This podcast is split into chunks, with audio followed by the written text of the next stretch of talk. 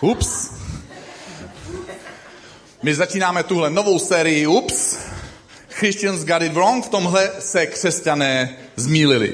My křesťané máme ve zvyku často říkat, že ti druzí se mílí a že my máme tu pravdu, že? Ale pokud budeme trochu upřímní, tak si musíme připustit, že jsme to také někdy my, křesťané, kdo se někdy mílí. Dneska a následující tři týdny se budeme bavit o čtyřech věcech, v kterých se křesťané občas mílí. Jeden omyl, který nás křesťany někdy frustruje, je přesvědčení, že teď, když už jsme křesťany, tak musíme být dokonalí. Nevím, jestli vás to frustruje. Zdá se, že křesťané tak dlouho a tak moc dobře mluvili o tom, že by křesťan měl být dokonalý, že dokonce i nevěřící tvrdí, že by křesťan měl být dokonalý. Stalo se vám někdy, že by váš kamarád nebo váš příbuzný řekl větu jako hm, ale to by asi křesťan neměl dělat, že, to, co děláš. A existuje představa, že křesťan není už obyčejný člověk. A ve chvíli, kdy poruší nějaké morální pravidlo, zákon nebo nějaká očekávání, tak ostatní lidé, ti věřící i ti nevěřící, jsou překvapení. Takže to není až zas tak divné chápat život křesťana jako život svázaný pravidly, protože sama Bible je plná pravidel. Například, když čtete některé překlady z Bible, já když jsem uvěřil, tak mi bylo 17 a začal jsem číst Bibli z roku 1613. A tam se psalo například, protož opustíce řeč počátku Kristova k dokonalosti se nesme. Tak když si něco takového člověk jako já v 17 letech něco podobného přečte v Bibli, tak může získat dojem, že Bůh chce, aby jsme byli dokonalí. Protože Bůh je dokonalý, že? Takže se dá předpokládat, že po nás bude chtít, aby jsme byli stejní, tedy také dokonalí. Naštěstí většina nových překladů už překladá tuto větu o trochu přesněji a píše se v tom novějším překladu. Nechme už tedy úvodních řečí o Kristu a směřujme k dospělosti.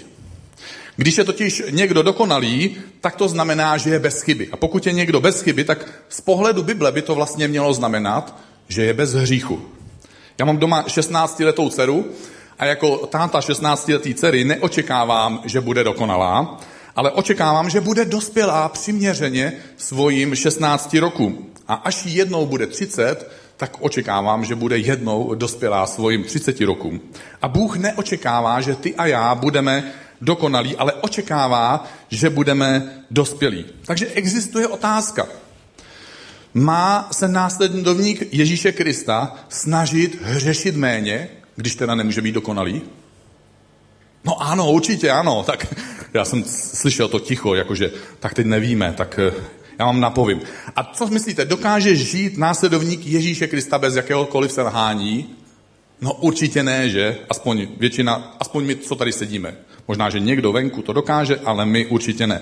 A Ježíš přichází na tenhle svět právě pro tenhle druh lidí. Přesně pro takové lidi, jako jsme ty a já.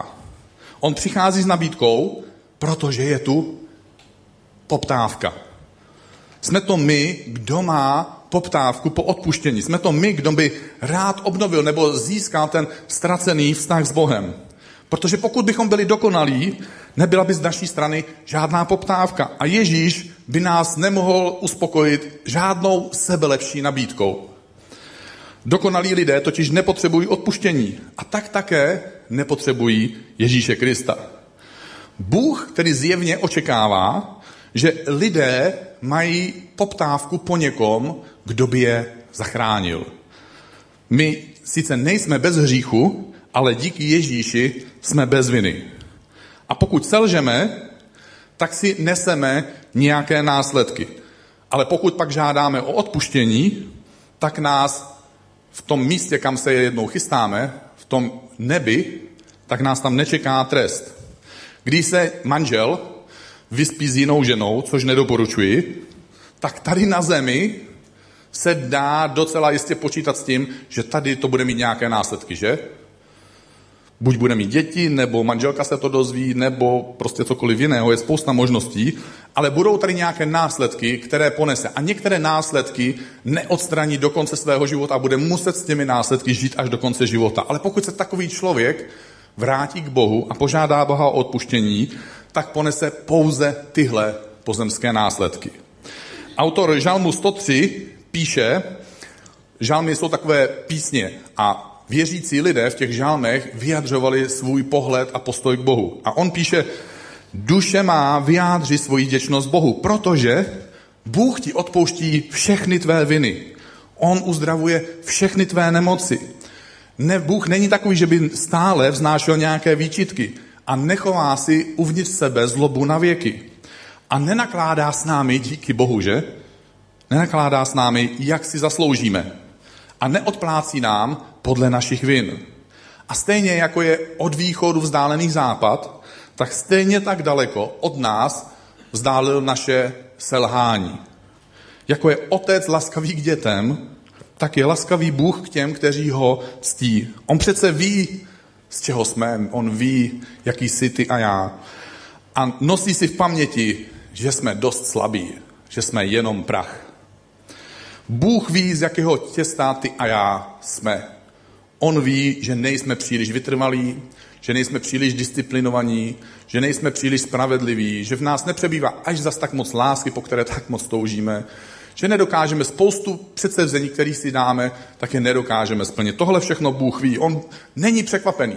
Někdy my se modlíme k Bohu a máme takový pocit, když, něco, když selžeme v něčem tak my se k němu modlíme a modlíme se takovým tím způsobem, no bože, eh, tak za prvý nevím, jestli to víš, jo, ale já jsem jako tady selhal. Tak eh, Bůh to ví, takže nemusíme se úplně přesně bát, jestli Bůh to ví nebo neví.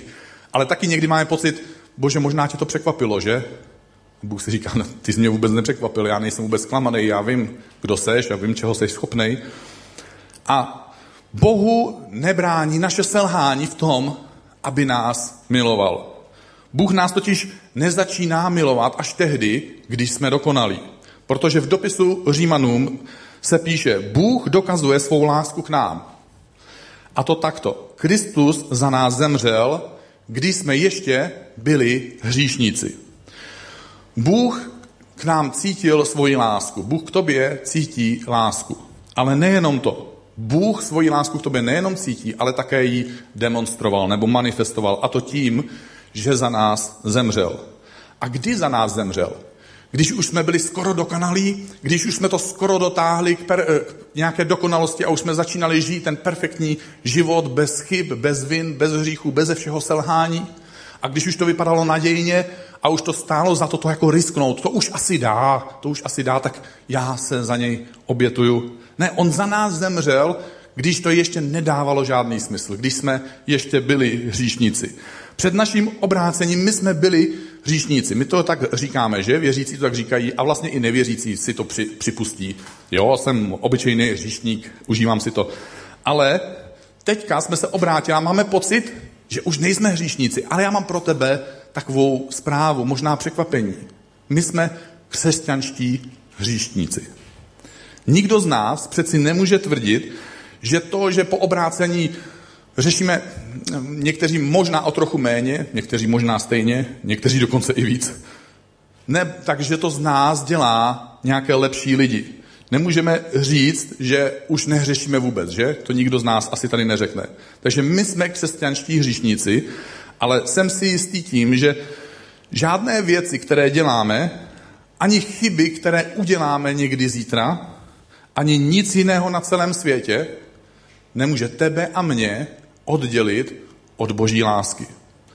Protože hřích ve skutečnosti, my máme někdy ten koncept, v kterém se milíme. My máme koncept toho, že hřích blokuje boží lásku k nám. Ale ve skutečnosti hřích především blokuje naší vlastní lásku k Bohu.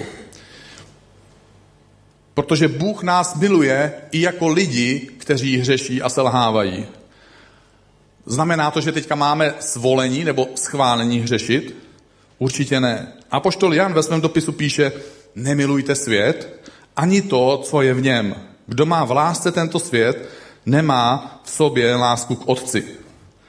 Není tady napsáno, že kdo má v lásce svět, takže ho Bůh přestává milovat. I když máš v lásce tenhle svět, Bůh tě stále miluje. Ale je tady napsáno, že kdo miluje tenhle svět, tak v něm není láska k otci. Už nemá v sobě lásku k otci. Já tady mám takový pomeranč a zkusím z něj vymačkat šťávu, protože ti chci ukázat, co se děje s námi, když milujeme tento svět.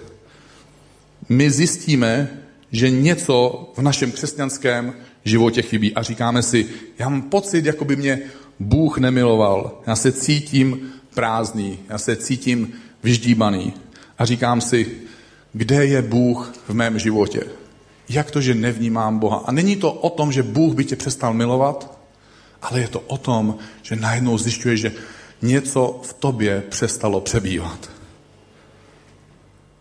A můžeš se možná i dneska večer cítit podobným způsobem. Možná se cítíš prázdný a říkáš si, o čem to křesťanství je? Jak to, že necítím, že by mě Bůh miloval? A systém tohoto světa a naše láska k běžným způsobům tohoto světa z nás vymačkává tu lásku k Bohu. A my si říkáme, jak to, že Boha necítím, jak to, že nemám takovou, necítím takovou vřelost a čerstvost, jako jsem ji cítil, když jsem k Bohu přišel poprvé. A obvyklý pohled je, že když budu hřešit, tak Bůh mě přestane milovat a odmítne mě a prokleje mě. Ale my se nemusíme snažit vyhnout selhání, aby jsme získali víc lásky od Boha. Protože my se snažíme vyhnout selhání kvůli, sami kvůli sobě, aby nás nežral naše vlastní svědomí, aby jsme neubližovali druhým lidem a abychom mezi sebe a Boha nestavěli neviditelnou zeď naší vlastní viny. My někdy chápeme Boha špatně, protože Boha nemůžeme podplatit dobrými skutky, aby nás miloval víc. A taky ani svým selháním nespůsobíme, že nás bude milovat méně. Protože jeho láska je konstantní. On je stejný včera, dnes i na věky. Asi víte, kdo to je perfekcionista. Někdo. Někteří z vás jsou perfekcionisti.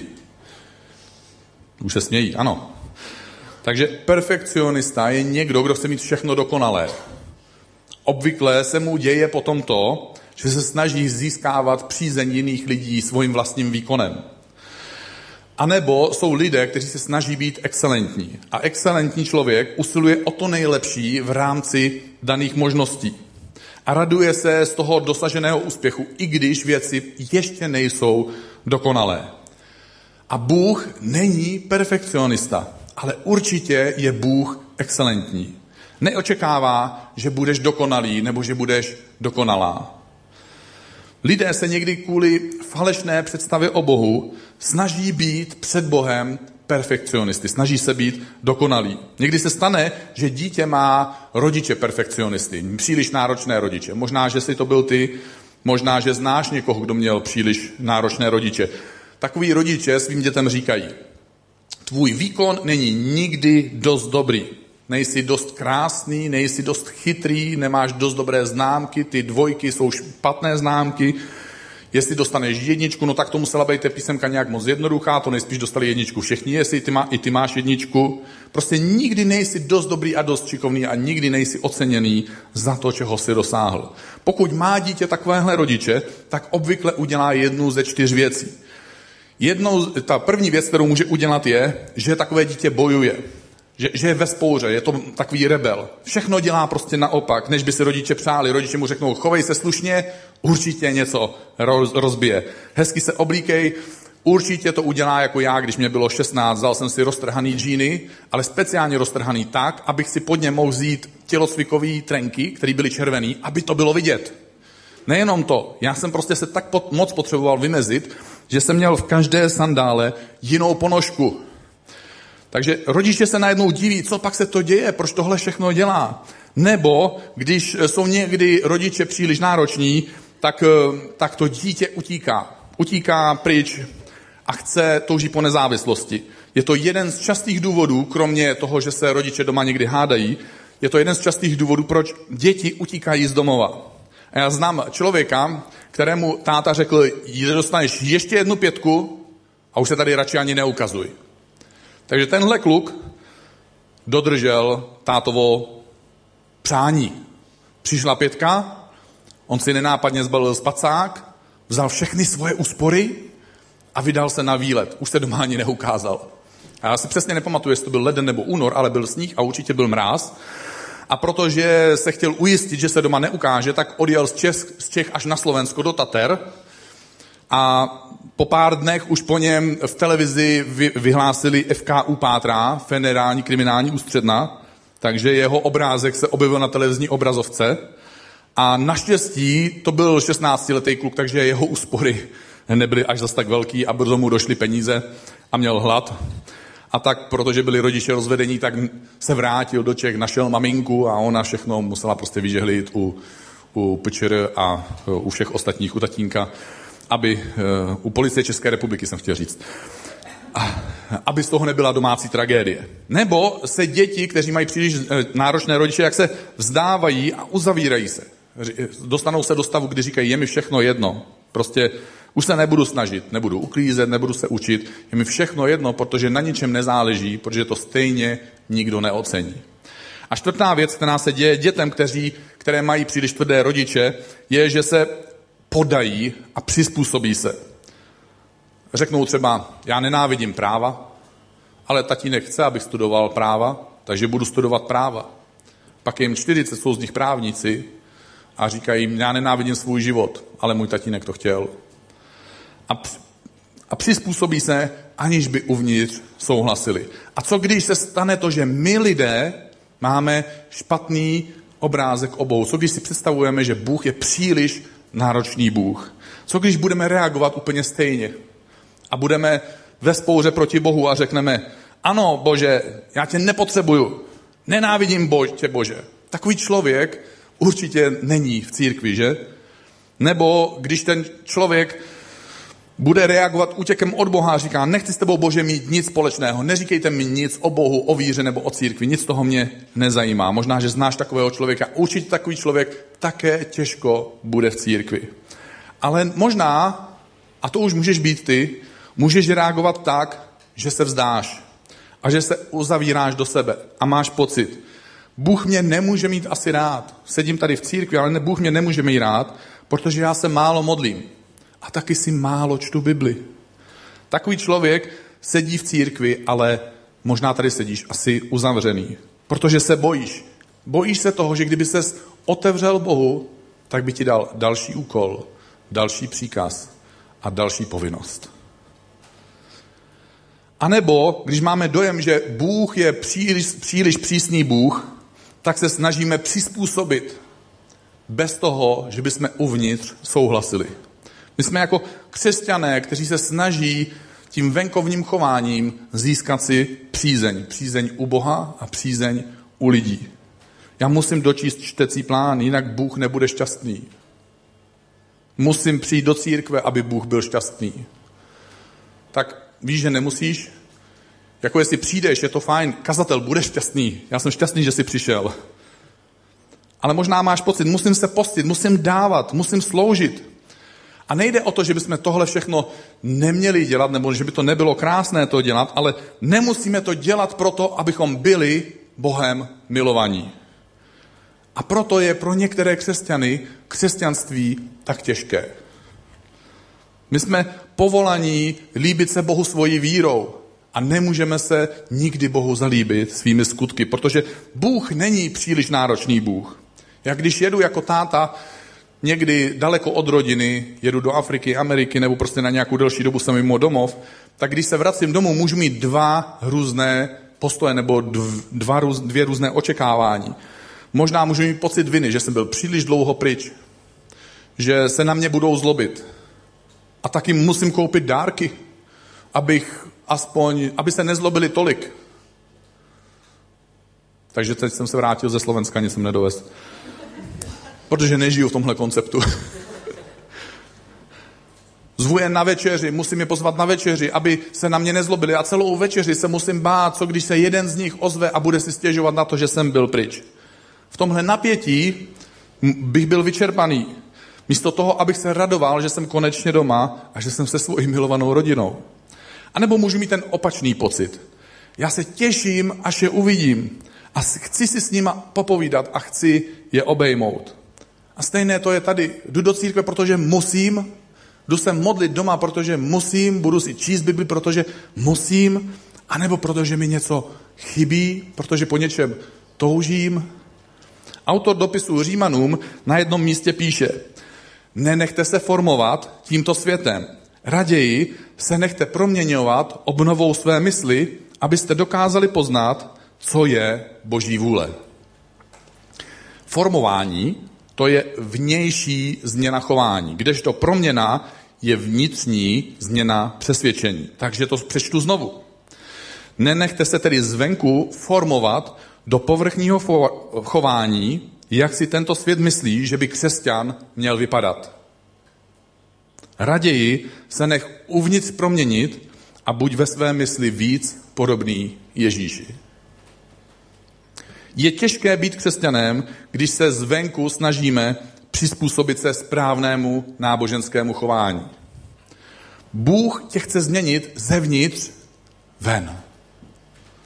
Já nevím, jaké jsou tvoje motivace, ale Bůh to ví. Tak mu dovol, aby jednal ve tvojem nitru. Švédsko má 8 milionů obyvatel, to možná víte, což je o 2 miliony méně než Česká republika, takže to taky víte. A přesto mají Švédi spoustu firmních značek, které zná celý svět. Takže určitě znáte IKEA, určitě znáte Spotify, někteří znáte Skype, H&M. Já jsem přemýšlel, co to H&M znamená, tak úplně přesně nevím, jakože, jakože hodně zaplatíš, málo odneseš, nebo něco takového. Mám tam taky Lego, dozvěděl jsem se, že to není švédská značka, ale to nevadí. Jo, můžete se lhat v čemkoliv, i v tom, jestli je to švédská značka. Ups, konečně křesťané udělali někde chybu. Ale co je krásný na Legu, že to jsou taky ty kostička, můžete si to dokupovat. A pak je tam ta značka Pandora, některé holky si to spletou s legem a taky si to dokupují a pořádně se to dobudovávají. Chlap je potom překvapený, že to je hodně drahý za, a málo toho odnesou. A ve Švédsku je spousta firm a podnikatelů a přitom musí ve skutečnosti švédský podnikatel odvádět v sočtu skoro víc než 50% ze svého zisku. A nevím, kdo z vás by si rád vydělal 10 tisíc a přes 5 tisíc by odezdal státu. Některým z vás se to možná děje, takže ani se nehlásíte, jasný. Ale jeden švédský podnikatel řekl, proč si myslí, že mají Švédi tak velkou odvahu riskovat a začínat nové firmy a díky tomu to často dotáhnou až tak daleko. Když totiž ve Švédsku s firmou selžete a nepodaří se vám to, tak nezničíte budoucnost svých dětí. A vaše děti se dostanou zdarma na nějakou opravdu hezkou školu. A taky tím nepřipravíte o klidné stáří svoje rodiče nebo sami sebe. Protože dostanete opravdu hezký důchod, z kterého budete moct vyžít. Ani vám to nezničí vaši přítomnost, protože dostanete podporu v nezaměstnanosti, která je tak velká, že spoustě lidí se ani nevyplatí chodit do práce a prostě sedějí doma a čekají, až dostanou tuhle podporu. A já tím nechci obhajovat nějaký přemrštěný sociální systém, ale chci ukázat na jednu myšlenku. Protože většina lidí má přirozené obavy nebo respekt z toho, když začíná firmu. A ta obava nebo ten respekt je v tom, že se současně obáváme toho, co když selžeme, co když se to nepodaří, co když zkrachujeme, jaké to bude mít následky, protože tím ublížím sobě, ale taky tím často ublížím svým nejbližším a milovaným lidem. Ale Švéd se nemusí bát riskovat s pokusem začít novou firmu, protože stát pod něj podložil tuhle sociální štědrou záchranou síť. A jako následovník Ježíše Krista se nemusíš bát riskovat, sdílet svoji víru se svými přáteli. Oni se tě možná zeptají, a dobře, tak když Bůh je, tak jak to, že křižáci, nebo proč evoluce, nebo jak to, že DNA. A ty se bojíš těchto otázek a tak neřekneš možná tu první větu. Bůh tě miluje, nebo Bůh má o tebe zájem, protože se bojíš těch dalších otázek, ale před Bohem nemůžeš selhat, takže to nevadí. Můžeš, můžeš se pokoušet znovu číst Bibli, a můžeš znovu selhat. Protože Bůh po tebe dává záchranou síť. A můžeš znovu se vrátit a znovu to zkusit. Nemusíš se bát otevřít svůj domov pro small group. Prostě co když tam přijdou, co když nikdo nepřijde, že? No tak to bude selhání, to budu zklamaný, Bůh bude zklamaný. E, nebo horší případ, co když přijdou a zjistí, jaký jsem, a pak už nepřijdou. Nebo co když přijdou a já řeknu nějakou blbost, že? To se nám stává někdy. Ty se nemusíš bát, že v božích věcech selžeš. Když něco zkusíš znovu a znovu. Nemusíš se stydět, že zatímco ty děláš nějaké mikrokrůčky, tak se zdá, že někteří kolem tebe profrčeli. Já tady mám kamaráda sama, Samuel na chvilku za mnou přijde, my jsme se domluvili, on má trochu odvahy. A já tady mám takovouhle síť. Same, pojď, riskni to. Neboj se, teď jsem o tom kázal, můžeš riskovat. Jo, můžete se... Ne, ne, nepřežení to s tím riskováním. Ta síť zase není tak nekonečně silná. Ty se nemusíš bát, že v božích věcech selžeš, protože Bůh pod tebe podložil svoji záchranou síť. Bůh tě miluje a jeho síť milosti je pod tebe podložena a kdykoliv selžeš, tak padáš do jeho záchranné sítě. Naše sebe důvěra je v Bohu. Já můžu věci podělat, teď už víte, proč jsem měl rozepnutý poklopec, protože chci říct, můžu mít rozepnutý poklopec. Já můžu zapomenout na svoje kázání, takže si ho musím psát na kartičky. Dokonce se mi může stát, že doma jsem někdy negativní. To byste tomu nevěřili, ale ono se to může stát. Cože? ne, že by mi to prospívalo selhávat. Ne, že ne, že by mi to prospívalo být nedisciplinovaný ve čtení Bible, ne, že by mi to prospívalo být nedokonalý. Ale moje jistota není založená v tom, že jsem perfektní. Nebo že jsem bezchybný. Moje a tvoje jistota je v tom, že Bůh tě miluje a v tom, jakým způsobem tě miluje. A díky tomu, jakým způsobem tě Bůh miluje, tak můžeš být zranitelný nebo zranitelná, můžeš být otevřený, můžeš být transparentní. Můžeš risknout službu Bohu a lidem tam, kde bys si to normálně nedovolil. Můžeš zkusit hrát na bicí. Můžeš věnovat dětem čas v dětské službě v Čexu. Můžeš věnovat svůj čas teenagerům. Můžeš sloužit Bohu a lidem jakýmkoliv způsobem. Můžeš v božích věcech risknout úplně cokoliv. Můžeš znovu zkusit číst si pravidelně v Bibli. Třeba ten čtecí plán zase nedočteš, tak to můžeš zkusit znovu. Křesťané se bojí Boha, který je prý hodně náročný. Bojí se ho podobným způsobem, jako se bál kdysi jeden zaměstnanec v příběhu, který vyprávěl Ježíš o majiteli firmy, který jel na dlouhou služební cestu. A v tom příběhu tenhle bohatý podnikatel rozdal svým zaměstnancům různé sumy peněz. A očekával, že po návratu oni mu ze služební cesty, oni mu vrátí nějaký peníze se ziskem. A já nebudu vyprávět celý ten příběh, co všechno ti ostatní udělali, ale chci se soustředit na toho jednoho, který na konci, když se ten šéf vrací ze služební cesty, tak říká, šéfe, já vím, že ty jsi náročný a přísný. A tak jsem se bál. Bál jsem se tak moc, že udělám chybu v nějaké investici, že přijdu o to, co jsem mi svěřil. A proto jsem to raději zakopal.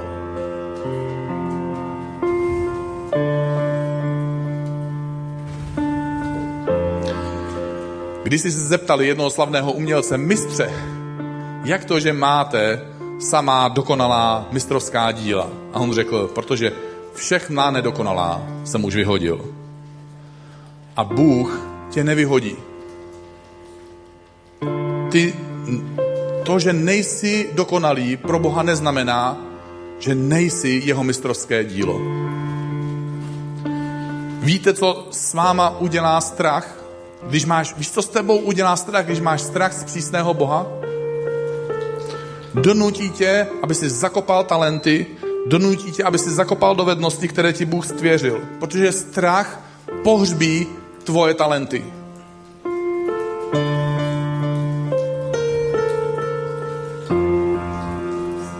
Neboj se, to je jenom sprcha. Pro kameramana. Jsi boží syn a jsi boží dcera. A jako boží synové a boží dcery my sloužíme Bohu. Sloužíme Bohu, protože nás Bůh zachránil. My se nesnažíme dopracovat se svojí službou Bohu k tomu, aby nás Bůh zachránil. Bůh nevytváří pravidla pro záchranu. On vytváří podmínky pro záchranu. A nemusíš splnit pravidla, aby si mohl být s Bohem. Můžeš žít s Bohem, protože můžeš využít podmínky, které Bůh vytvořil. Abych tě pozval, jestli chceš, tak se pojď se mnou postavit a můžeme se modlit. Bože, dnešní večer každý z nás má nějakou svoji představu o Bohu, ale někdy se nám stává, že máme pocit, že už nás přeci nemůžeš milovat, když jsme znovu selhali. Že musíme splnit dostatek úkolů a dostatek povinností, aby jsme byli přijatí.